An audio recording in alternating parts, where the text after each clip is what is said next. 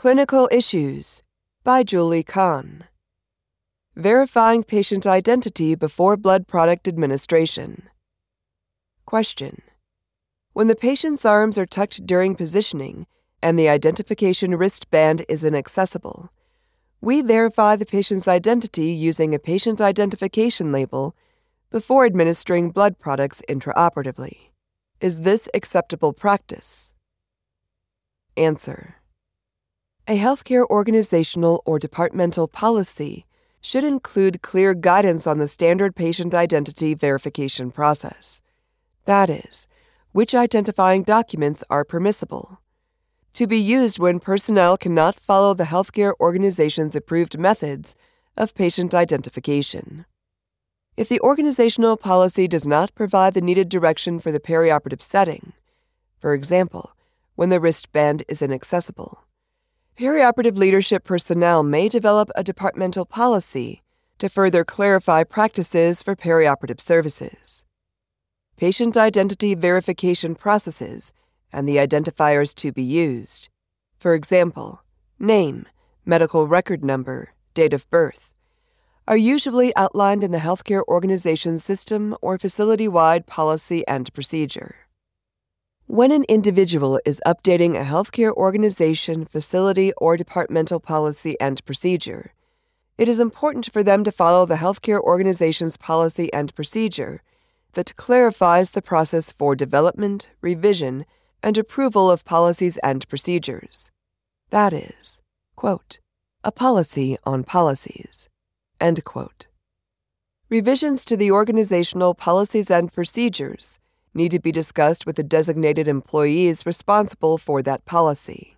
That is, the policy owner.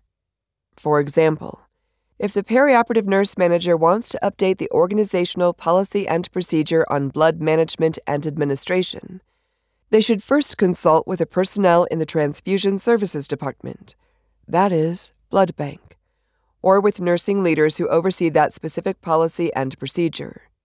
Departmental, for example, perioperative, policies and procedures may be more restrictive than organizational policies, but not less restrictive. In the United States, patient identity verification processes typically involve asking the patient to verbally confirm two of the patient identifiers listed on their wristband. Occasionally, Situations during intraoperative patient care may prevent the use of traditional patient identification methods. For instance, perioperative patients may be in a position that renders the wristband inaccessible, may have the wristband removed because of patient care, for example, arterial line placement, or may not have a wristband on their person because of different injuries, for example, trauma, burns. Older evidence specific to perioperative practice discussed use of a second patient identification wristband placed on a separate limb, that is, other arm or leg, or on the patient's head. But it is unknown if doing so will increase the risk for errors. Technological methodologies of patient identification, for example, algorithms matching software, radio frequency identification, that are U.S. Food and Drug Administration cleared and have published evidence supporting the efficacy of their use, also may be considered if these methods are also consistent with accreditation standards and the healthcare organization's policies and procedures.